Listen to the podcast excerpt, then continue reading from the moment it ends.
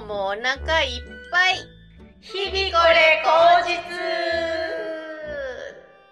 ということで始まりました「日々これ口実」ポッドキャストお相手はたぬきご飯の堀と森凛子と大村小町です。今週もよろしくお願いいたしますお願いし早速お便り来ておりますありがとうございます。ありがとうございます。日々これネーム、令和のフィンランドさんからのお便りです。こんにちは。こんにちは。動画配信ぜひやってほしいです。そうだ、全然、前回ぐらい動画とかもやってみたいんですけど、どうすかねって言ったら、本当に律儀に。優しい、あありりがとうがとうごござざいいま。ますす。そういうご意見なんだな。うん。りんこさんが喋り始める時の目にぐっと力が入る様子とキュートな身振り手振り。堀さんがボケた時のいたずらっ子のような愛らしい表情。お二人の話を真剣に受け止め思案にふける小町さんの横顔の美しさ。音声配信ももちろん楽しいですが、こういったお三方の魅力的なお姿を見たい気持ちも大いにあります。もろもろの準備も大変かと思いますが、どうかご一行いただけますと幸いです。推進、オーシャンゼリゼのコーナー。聞いているこちらも心弾むようでした。またやってほしいです。お三方が歌うコーナーは、とにかく最高。ということでいただいております。で、うんダボめじゃないで嬉すか。。しいですね。褒められて伸びるタイプ、日々これ口実。ありがたい。りんごちゃんと堀さんは喋ってる姿で、私見てる姿の話でした から、お前喋んなって言われてるのかなそんなことないですよ。真剣に受け止めている横顔が美しいということですから。一喋ん番なく褒てめいいられてますから。黙ってればいいのか。や っ黙たってても褒めるところがあるってことですからね。人間性を褒められて。やった。ありがたい。 ありがたいですね。うん動画配信もね、やってほしいっていうことですけれども、その辺どうですかね。私がまだ能力が一つもなくて、お二人にご教授いただきたいなって思うぐらいなんですけれども、はいはい堀さん今やってらっしゃるじゃないですあ、か。で YouTube のチャンネル、ね。 YouTube のチャンネル、うんはい作るとか、手応えとかどんな感じですか、動画の編集は、とにかくめんどくさいですね。って言っても、私は何も喋らないのあ、も。紙細工はそうか。うん、紙細工は音切った状態で編集するから随分楽ですけどあれで音入ってたらめんどくさいんだろうなとは思います使うとこ使わないところっていう精査と間のつなぎがブツブツってなるじゃないですかどうしても、んんんその辺の感覚をまだやったことがないんで分かってないんですがまあめんどくさいんだろうなという感じはします YouTuber さんも編集が編集がなんて言葉よく言ってらっしゃるからないや、あんなの毎日あげてるなんかもう、正気の沙汰じゃないですよ。でも、喋りの方が大変だなと思う。小町さんがはい今やってくださってうるん、ポッドキャストの編集と同等ぐらい。はあだと思いますなるほどな、うん堀さんは一本完成までにうんどんぐらいで完成っていう時間が取れます、紙細工に関しては、1時間もかかんないぐらいですかねあ。いいところでカットして、切って切って切って、早送りして、ここいらない、早送り、早送り、みたいなことだけなんうんで、うんうんそんなに大変なことはしてないです。なるほどねりんごちゃんは8再生から再生数伸びた、 8再生が1本目で、うん2本目の動画があ11再生。増えた。おめでとう。 三十パーセントぐらい上がったね。パーセントで言うとすごい大きく感じますね。そうですね。一本目どんな動画出したの？クッキーを噛んで作る。尺何分の動確か7、8分だったと思い画？まああ、勘で作ってできたかできないかは見つかってからのお楽しみってことで。す。そうです ね。三十パーセントぐらい伸びた方の動画は何を やったの？蒙古タンメン中本のコンビニ限定のカップ焼きそばを食べるっぽいやつをやってます。ぽいやつ。ぽいやつ。食べるか食べないかは見てから。まず見つけっとこから始そうめないなとんいけなだい。よ。この間、日々これ、ポッドキャストブログに貼はいってあった、りんこちゃんの動画は見た。ありがとうございます。貞子が料理作る動画。怖か った。それは怖いと思っていただけたらすごく嬉しいですね。狙い通 り。ただ美味しそうなハンバーグができ人んちの台所で勝手に料理して帰る貞子です。なるほどね。 たはり。い、それが怖いと思った。美味しく食べてねっていうメッセージ貼ってたり、そういうことだったのそうか。ですね。あの、扉の奥で人が寝てるかもしれないし、いないかもしれないし、皆さんの想像次第です。えめちゃくちゃ怖くないだって、もし家帰ってきて、めちゃくちゃうまいハンバーグ置いてあったら、怖くないです かハンバーグはなかなかの強な化かも。 なかの綺麗な字だったから、またそれも怖いんだよな。 可愛い字だったなう。んあれは第三弾、第第4弾の予定あるんですか第3弾を今まさに撮ろうとしてるんですけど、うんまだ撮れてなくてあれ、あんだけ暗いのは夜中にやってんの夜中2時に何してんの大体1時に準備始めて2時から撮るっていうああ完成したらすぐ寝れる3時半ぐらいに撮り終わって6時ぐらいまで編集をするっていう一発やっちゃうあんやだっちゃうんだねそうですねえらいえらい結構かかるんだ3時半から6時とか2時間半ぐらいはかかるそうですね、うんややっぱそうなんよだよ置いとくと自分でこれ何撮ったのか忘れちゃううんうんうん何コマか分割して撮ってるとうんこれなんだっけってそっかそっか一発一本そうですねじゃないんだ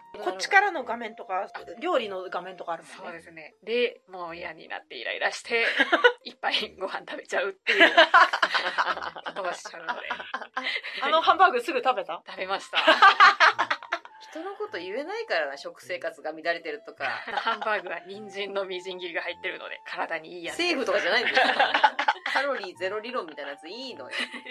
へえそうかポッドキャストもですね、はい掘り始めるとやっちゃうんだね、まずダンってソフトに入れてでアラを取っちゃうんですよ変な息継ぎ音とか変な間とかをダーって取っちゃうんですこれでまず12時間になるんですよねさん原ああそんなこと本が340分あるじゃないですか、最近ってあそっかそっかうんチビチビチビチビやっていくとそうなっちゃうんですけど、うんで一回それは寝かせて忘れた頃にスマホに入れて通勤時間に聞くんですよ、うんこの話いらないなとかここ邪魔だなっていうのを見つけて帰ってきてそこの部分をカチャカチャと切っていくといううですね、んうん切りすぎちゃって聞いてて世話しなくなっちゃう気持ちになるとことかないですか大丈夫ですかね、うん今のとこ気になんないですか綺麗になってますあよかったよかうっんた、というような作業をしてるので、うんうん聞き直し時間というので時間はある必要かもしれないですね、うんまあ動画を理想としては1ヶ月に1本か、うんうんやれたらいいなと思っておりますが1本目がいつ完成するかは交互期待ということで。そうですね。まあ、うん現時点で動画は撮ってない です。ということで気長にお待ちいただければと思いますがやる気はあります、こうご期待でございます。さあ、ということで、今週も通常営業でいきましょう。お願いしますラッキー食材のコー待っナーてましたこれで私たちは人生を狂わされてますからいねや、本当にそうなんですよ。りんこちゃんのラッキー食材のコーナーのおかげで、私の自炊は充実しております。ありがとうございま ありがす とう。ございますこのコーナーは厚生労働省認定管理栄養士森凛子がおすすめする今週食べたらラッキーかもという食材を紹介するコーナーです。では今週のラッキー食材は何でしょうか 今週のラッキー食材はオクラですオクラも好きイクラじゃなくてオクラです 全然違うよね。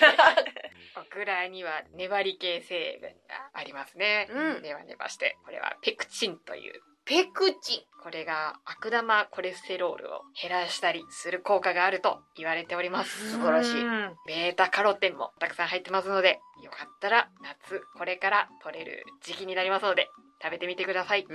ん。夏野菜も豊富にあるんだね納豆ネバトロ丼とかあ堀さんは納豆ダメかもしれないけども、ネバネバしたそばとか丼が夏場はボンボン出てくるじゃないですか、あれ年一で食べたいよね、うん、そう私納豆は食べれないけどオクラとかなめこうんとか、そういうネバネバしたものはめっちゃ好きなんですよギバサもネバネバギバサギバさんもだから好きです食べてな いけど絶対好きに違いないと絶対に好きですどうやって食べましょうかオクラは塩で揉んで湯がいて食べたり、刻んでご飯にかけたり、 あれが美味しいです。山芋に角切りにしたやつとか。いあえてめんつゆとかで味付けすると、あれ美味しいですね。美味しいですねあと、マグロとかにかけても美味しい。あーいいね醤油と合うってことだね結局ねそうですねうりんこちゃんの食材コーナーはうん難しい作業が一つも出てこないところが おすすめどころですねん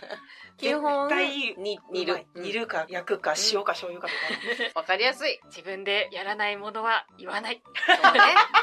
そりゃそうだ よ。オクラを食べて皆さんも健康に過ごしましょう。ラッキー食材のコーナーでございました。さあ、まあ自粛もね、もう間もなく開けるんですよ、開けそうな空気が見えてきたよ見えね。てきましあたね。開けたら開けたで注意はしなきゃいけないっていうのにはなるんだろうけれども、うんそれでも嬉しいな。私本当に1ヶ月以上家にいるんですね最初の頃はもう外出ないとおかしくなっちゃうとか言ってたんですけど、うんもう一周回りまして全く出なくても平気な頭平気な体になってすごいおりますまだ無理だ私はあ、うんでもちょこちょこ出てらっしゃるからですよねあきっとそうですそねれは全く出なくなると何の苦もなく家にいられる買い物1週間行かなくて平気だから外の世界がどうなってるかを全く知らなくて大丈夫ですかイノシシとか降りてきてません杉並区内は大丈夫 だ大と丈思夫うですけど人がいなくなったことによってなんか野生動物が繁殖してるんじゃないかって思っちゃったりしてあそれぐいらい外に出ない道路でイノシシ馬歩いてるとこ見たことねえからまだ大丈夫だと思うな大丈夫ですか、うんあとあのあれが不安なんですよね飲食店もやってないじゃないですか、だから高田の馬場とかによくいたでっかいネズミはどうしているんだろう富裕層のネズ ミそう富裕層ネズミは今どうやって暮らしているんだろうかコロナショックを受けているんじゃないかって いう 心配になっちゃうんですけどあーまあな、まあね、でも家の中で楽しもうというか、さっきも小町さん言ってくださったみたいに、私、動画配信をはい始めたんですよ。うん進化してるねみん。なこの時期に、まあ、数はものすごい少ないですけど、紙細工の動画を上げたりといやかしもてう,、ね。もうやった方がいうんいどんどんやった方がいい。たぬきご飯で活動することがそうしたらなくなっちゃったから、だから二人で配信でもやりますかって言って始めたんですけど、まあ、シシクラの機械音痴がすごくてですねズーム配信みたいなことです かそうです、そうです。えーそれができるのは羨ましい今までありがたいことにゲームの配信させてもらってたから動画の配信の仕組みみたいなのは一応分かると。うんでも最初の時に「あ私がやりますよ」って言ってやり始めたら3回目ぐらいで絶対イライラするなって思ったんですよなぜ不具合が出た時に誰も助けてくれないじゃないですうかんうん絶対イライラするなと思ったから私が配信しますとは言わなかったんですようんでもどうするどうするみたいな話になってきてやってもいいんですけど3回目ぐらいで絶対切れますよって言ったんですよその時はマスクつけながら対面 で会議あしそれたんでもすズかームでズームであもうズーム会議だったんですね それも聞いてくださいよ聞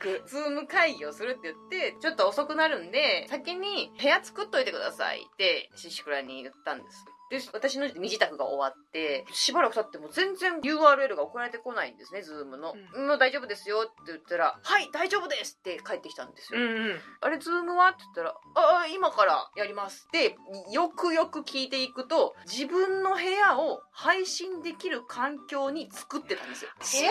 違う違う部屋を作る あーミーティングって私も言えばよかったなと思ったけミーどティングでも伝わってたかわか んないよズー部屋作ってじっと待ってたって何なんですかムのまだよくわからない方もいらっしゃるとするならば、はいはい私も人の提案してくださったルームトークでやっと理解ができたぐらいだったんですけれども、インターネットのアプリがあって、うんそのアプリをそれぞれが利用することによって2人3人の会議ができるんですけれども、はいはいホストという、まあ、一番親みたいな人がいて、親がその URL というルームを作ってみんながその URL を伝って会議室に入っていくネット版みたいなことなんですよね。そうそうそうそう、で堀さんはその URL を作ってくれイコール部屋を作ってくれだったのがっうんていうことだったんですよねそうなんですよ先に「私切れますよ」って言ったら「ああれが来る?」って言ったんですよシシクラ が「あのあの俺が嫌いなやつの切れ方だよね」って言われたから「そうです」したら「あじゃあいいできるように頑張る んで」ってだからシシクラが配信することになったんですけど、うんその前に手順を説明してしていけばいけますんで、みたいなことを言ってたけど、全くそこまでいけなくて、告知はしてしまってたんで、あー何時にやります。やるしかなかったから、一発目は私の方から配信した。次の週の始まる2時間くらい前に集まったんですけど、私の声が乗るようになってない。それをいじると、私とシシクラの会話が途切れたりするとか。ななんだなんだってまた時間をガワーってなって、で、なんとかギリギリに間に合って配信をしてもらったんですけど、まあ大変なんだなと思ってそれですごいなと思ったのが Zoom の画面共有のがあるんですよ参加しているルームの中の皆さんが違う動画を見ながらあれこれ言えるシステムそうだからパソコンのサポートで不具合があった時にリモートで接続して自分のパソコンをいじってくれるみたいなことなんですけどそれっぽいことができるっていうのがめちゃくちゃ便利でしたへーこの何かを伝える時に、うん今ここどうなってますってバラバラに聞くとこっちも分かんなくなって、一旦見せてくださいっつって。ややるのがめっちゃ便利だったので皆さんもぜひ使ってみてくださいそれがでもできるようになったんですよシシクラもすごい成長切れるというワードを出すと何でもやってくれるん だ長そうかもしれないけどもう今までだったらいやそんなのわかんないわかんないって頑固親父みたいな感じがやってくれるようになってちゃんと理解して嬉しくて私はよかったですね、よかったなそして自分がやらなくてよかったズームやったことあるりんごいちゃやんは私もやったことなくて今部屋作っといて って聞いて、うん本当に後ろに鏡映んないようにいいのかなとか思ってましたね後ろにそうかなんかパンツ干してないかなとか シシクラパンツ干 したぞ部屋を作るっていう言い方がなかなかね、ダブルミーニングになっちゃう。にくいかもしれないですうねーん、気をつけましょうね。りんこちゃんはいかがお過ごしですか私は相変わらずツイッターで裏アカウントをやっておりまして、うん。森凛子のアカウントでいっぱいつぶやくと多分フォロー外されちゃうなと思ったのであどうかの手洗ない駒見る限りそういう感じにはならなそうだけどな持ってると思うけどね。うん抑えきれない感情を裏のアカウントでつぶやくっていう正しい裏垢の使い 方ね。はい素晴らしい食い意地の本能丸出しのツイートって深いじゃないで すか。なので、裏アカウント作ってやってるんですけど、その本アカウントと裏アカウントで両方フォローしてるんですよ。相互フォロー相互フォロー。うんで自分が裏アカウントでつぶやいたことも本アカウントのタイムラインでうん表示されて、いろんな人のツイートが入り混じってる中で、それを見つけると、うんあ、わかるすごい共感するって。あ、自分だったって思うっていうことを繰り返して ます。じゃあ意外に自己肯定感は高い方なんだね。そうなんですね。納得を100でできてるわけだもんね、うん一瞬見た時うん。最近の、 うんこれわかるって思ってそういえば自分だったって文章は何お弁当を外で食べるのがみんな美味しいって言うけど、うん絶対綺麗なとこで食べた方が美味しいっていう ツイートを何をつぶやいて何に共感してんのそれ。小学校の遠足で山とかで食べるじゃないです食か。べる食べる、美味しいよ。で私いつも端っこの山の平らなとこから崖になりなだらかな斜面みたいなとこで私は食べてて、うん。ぬかるんでるし、ハエとかもいっぱいいるし、すごい嫌だったんで、うん絶対家で綺麗なとこで食べた方がいいって思い ます。運動会の時も、運動会のごあー飯めっちゃ良かった気するけどななんか。手が鉄臭いじゃないですか、うん運動会の後って。うん。鉄臭いなんだろうね、あれね。あんな手で食べるおにぎり美味しくないって思います。洗え、洗え。 確かに衛生的にどうなんだっていうのは分かんないですけどね。家で食べたのもちろん綺麗だろうし。でも太陽の下で食べるのがまたいいみたいなことでし ょなるほ ど。う。全然納得全然納得してないじゃん。 あー紫外線で消毒みたいないやー。そっか。共感をするっていうのはいいことだとして、その前に一旦忘れてってるのが別人格として扱ってるってことでしょそうかもしれなねいですそういうことだよね。怖いで すねあととりあえずうん画像の URL みたいなのタップして開くんですようんん誰のでもいいから、ん。見つけたらおっしゃる。そうです開くとあれこれさっき見たなっていうのが3回くらい繰り返されるんですようん。ツイッター社さん、うんあのアプリの仕様おかしくないですか同じものが上に何回も来る。そうなんですうん、わかるわかる。あるよね。でもなんかあれ変えれたよ、設そうなん定。ですねトップツイートと新しいツイートの設定があって、いろいろいいねとか押されてるやつが上にまた順繰りに戻ってくるようにするか、もう新しい順にするかっていうのが。ああるはずそうなんですねある。無知は恐ろしい愚かなり。 申し訳ありませんでした 撤回させていただきます。発言すると改善するところはいいかもしれな い。そうね。うんいろいろ変わりますから。おおむね解決してる。小町さんはいかがお過ごしでしょうか そうですね。うん。日々これ口実以前ライブでさせていただいた高円寺トラゲット。おしゃれなところ。あそこがね、この時期の経緯で経営が大変らしいんですあよ。ーそうですよね。そんな中で自分たちだけじゃなくてライブの場を奪われたアーティストさんにも活用してもらいたいっていう気持ちもうん大前提にある上で、うん。カフェの営業も短くしながら、うん営業終了後にアーティストさんのライブ配信をネットで行う環境を作るようになったそうなんですよ。うん。東京都の指導で、うんあんまり組数が多いのもダメで、うん一チームだけでうん1時間のネット配信ライブっていうのをうんゴールデンウィーク前ぐらいからやってらっしゃったんですよ。うそこに私もお声掛けいただいてうん参加させていただいたんですよ。で、一人で1時間まず何しようから始まって、どうしようかなーって考えて、はっと思ったのが、うん小町トークっていう好きな芸人さん呼んで質問いっぱいぶつけて気が済んだら帰ってもらうライブっていうのがあったんですが、小町トークの第1回目の日とトラゲットのライブの日が同じ日だったの。おー。 6年、6周年日だったの。はいはいこれはは本い。当にもうたまたまだったんだけれども、おこれは友達トークやるかじゃあ誰呼ぶかってなって、うん誰か呼んじゃったらまた1グループじゃない、これはその場にいるバーのオーナーさんのうんマイカさん呼んじゃえってなったんです、ほうほうほう。そこにもともといる方ですそもうんでね。すそうです、そこで配信をきっちりやってくださってる 方うん。かつ、日々これ、後日をやらせていただいていいでしょうかっていう時に、心よくいいよって言ってくださった方なんです。で、その方が2個しか年が違わないんですよ。ほうほうほう。トラゲットは9周年、30代前半であそこを開いて、うん高円寺という浮き沈みが激しい地域で9年も続けてられてるってすごいなって思っててすごい。でまたバイカさんはバイカさんでウッドペースをやるうんミュージシャンとしての側面もあるから、近い世代の人が違う生き方をしながらこれからどういう未来を持ってトラゲットを運営していこうかって思ってるんだろうっていうのをはって思った時に、はいこれはいいぞと思っていいですね。熱いですね。お願いしたんですよ。うん。心よく僕がいいんでしょうかぐらいのノリだったんですけども、でトラゲットさんが提示してたのは投げ銭システムトラゲットさんの銀行の口座うん。もあったんですけれども、その自分の口座ももし開示して OK だったら出しといて、そこに投げ銭してくださいと。ほうもほうしその口座出すのがちょっとはばかられるんであれば、うん準備してくれたパスマーケットというヤフーのシステムがあって、ナンパはヤフーに取られちゃうけども、あとは入りこっちみたいなやつがあって、それを駆使して、うん。投げ銭システム。うん。私今回出すのがどうしたらいいかよくわかんなかったから、うんうん全部お任せしたんですよ、お金の面は。一応音楽ライブの流れだし、うんいつか音楽の人が見てくださった時に、ただ喋ってるだけよりやったら音楽もということで歌ネタ一本やったんですほうほうほう。そこから小町トーク50分ぐらいやってですうね、ん。終わったんですけれども、お客さんに行った方がいいんですよ、うんいいです。でもこういうやり方もあるんだなっていうのを勉強させてもらったんですよ。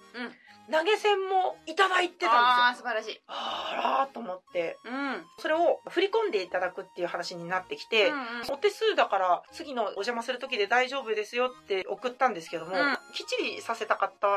ご様子だったので、うん振り込んでもらったんですが、うん。うん。うん今回こういうことができてきたからいろんな人が投げ銭とかってのいっぱいやってるから、自分の日常の講座と分けた方がいいと思ってなるほど。新しい講座を作ったんですよ素晴らしい実は。うんあらかじめ、まあ、この講座を作った話がちょっと一悶着あったんで後で話したね来週ぐらいにでで初任給がトラゲットの配信ライブだったって話ですあー、なんか素敵な話だね。は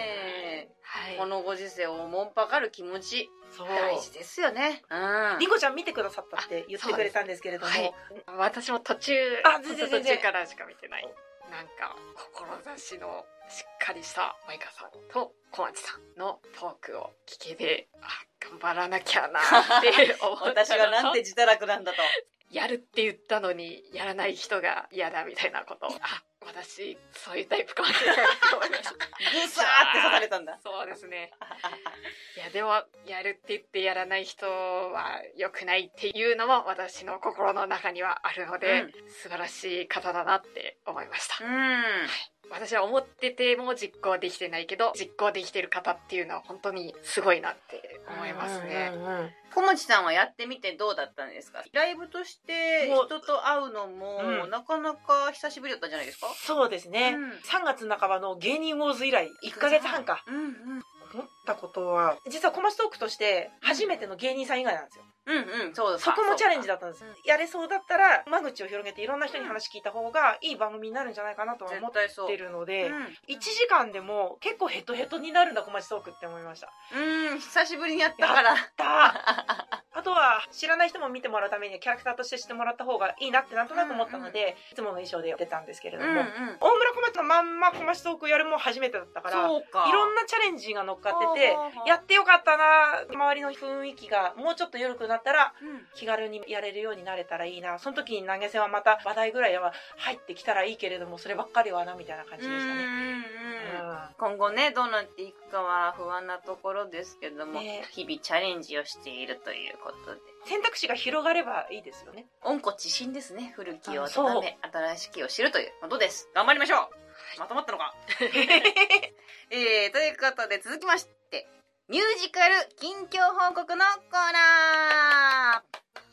このコーナーは歌りんごちゃんが ミュージカルのコーナーっつったら「はあはーってちょっと聞こえました漏れ聞こえましたけれども気にしませんこのコーナーは歌が大好きな日々これ後日の3人が最近の出来事や思うことを歌いながら発表するコーナーでございます歌の題材は「おシャンゼリゼ」でございますじゃあ歌い出し私からで堀さんりんごちゃんでオチはなくてもいいのでなんとか楽しく歌ってください。はいはいタッタラッタラッタタッタラッタタッタラッタラッタラッタこの時期ダメとわかるけれど焼き鳥屋さんで飲みたい今日は晴れてる外で飲めるこっそり1時間飲みに行くやったーおーシャンゼリーゼおーシャンゼリーゼいつも何か素敵なことがあなたを待つよシャンゼリーゼほい衣替えと同時に断捨離も着ない服を捨てるぞあれもこれもこれもこんなに着ない服など一つもない オーシャンゼリーゼオーシャンゼリーゼいつも何か素敵なことがあなたを待つよシャンゼリーゼあよいしょ隣の部屋に住んでる人に会ったことはないけれどテレビ見ながら笑っている多分お笑い好きな人オーシャンゼリーゼオーシャンゼリーゼいつも何か素敵なことがあなたを待つよシャンゼリーゼありがとうございました服って捨てれないよね捨てれない捨てれないさっきのりんこちゃんのん自分のツイート見て共感するじゃない けど自分の服見てうわこれかっこいいって思うんです よスタメンにいないけども捨てられないんだよなそうなんですすよ1年着ない服だうけ、んまあもういらないってこと言うけどいやいや着れる着れる着れるってうんうんなるって、結局一個もなかった です捨てるものは断捨離失敗断捨離失敗ですけど私の家にはまだまだ使えるものがたくさんあるなと知れた機会になりましたねいいことだはい。ということで、理系謎かけのコーナーこのコーナーは横浜国立大学工学部知能物理工学科卒業の堀優子が理系に特化した謎かけを披露する、ちょっと賢くなれるコーナーでございます。知能物理って何知能物理今日はの、物理との違いは何これは2個分かれてて、保健体育みたいなこと、うんあうーん、そういうことです。コンピュータ情報系のものと物理っていうのを一緒にしちゃったああ合体ワードなんだねそうですね。もともとその横浜国立大学が文系の教育系の大学だから、理系にはそんなに、あの、あんまくっつけちゃえり ね、そこそこのちょっと新しそうな学科ですなねる。ほどうね、ん。でも私この名前だからここにしたんですよ。知能物理っていう名前だっただっかてら知能物理ってまず何ってなるじゃないですか。うんなるなるなんか新しそう、かっこよさそうってなりませんそこまでにはなんなかったのそれで選んだんですよな。るほどついでに関東も来れるしねそうそうだから何していいか分かんなかったけどここが何してるとこかも全く分かんなかったけど、うん物理そこそこできるし、うんなんかかっけえからかっ別に物理やりたいわけじゃないけどその名前がかっこいいから けえ 名前かっけえ無事 合格おめでとうございますありがとうなんか第二志望なんでなんかおめでとうもちょっああーでですもね2でも全然全然もう立派です よ、うんうん、とそんなことがありまして謎かけやりますお願いします今日こそ理解するぞうん今日は無理だと思うな、えー無理なもの持ってこないでよもまあ、うちょっと季節外れですけれども、冬場とかけます冬場とかけてはい、冬場とかけまして、ある円の円周に沿って同じ半径の円が外側を滑ることなく回転するとき、円周上のある点が描く曲線と解きます。 その心は家事多いだわかんないお題の時点でわかんない真ん中のが長いしわかんない何ですかある円の円周に沿って同じ半径の円が外側を滑ることなく回転するとき、円周上のある点が描く曲線のことですかそれがわかんないよそれは実在するものですか実在するものです。 円があるじゃないですか。縁があるこれと同じ半径の円があるんですよね。八の字だ今メビウスみたいになってますけど、うんこれがここを回転していくんですよ。おで、そおの時に、私の今、親指と人差し指の付け根、その付け根っ一て個かの目印みたいなことね合わ合わさってるとこが、どういう風に動いていくかうんうんっていうのを示した曲線があるんですね。うんでうんこれがカージオイド曲線っていう、ちょっとハートみたいな形になるんですよ。もう一回その曲線の名前を言ってカージオイドカージオイドうんっていう曲線になる。カタカナそれカタカナです、カタカナです。で、冬場は火事が多いですねっていうこと。うわーわ確かに冬場は火事が多いですね。そこだけ 謎かけさしてよ。真ん中のエレー長かった文章をもうちょっと短くすることは難しいものですかこれね、難しいんですよね。曲座標のとかいう方がもっとわかんないですよね。まあもうもうわかんない、うん、これが多分一番わかりやすい説明だなと思ったんですけど、まあでも伝わらないっていうのは分かりながら持ってきたんで許してくだ さい。できたからね。そうですね。でもよくないですかカージオイドっていうう響き。あんまりピンとこないか、それも。そうか。もう一個、アステロイドっていうのもあるんです。それもあんまり。どちらの薬以だ上理系なぞかけのコーナーでございま した。今日もわかんなかったはい。ということで、これぐらいにしときますかね、今日はね。日々これ口実は、たくさんのお便りをお待ちしております。森さんに叱られたい方、りんこさんに足りない栄養素を聞きたい方、小町さんに相談したい方、この番組の感想などなど、たくさんの、たくさんのお便りをお待ちしておりますので、どうぞよろしくお願いいたします。せーの。今日もいい日でしたね。ありがとうございましたありがとうございました。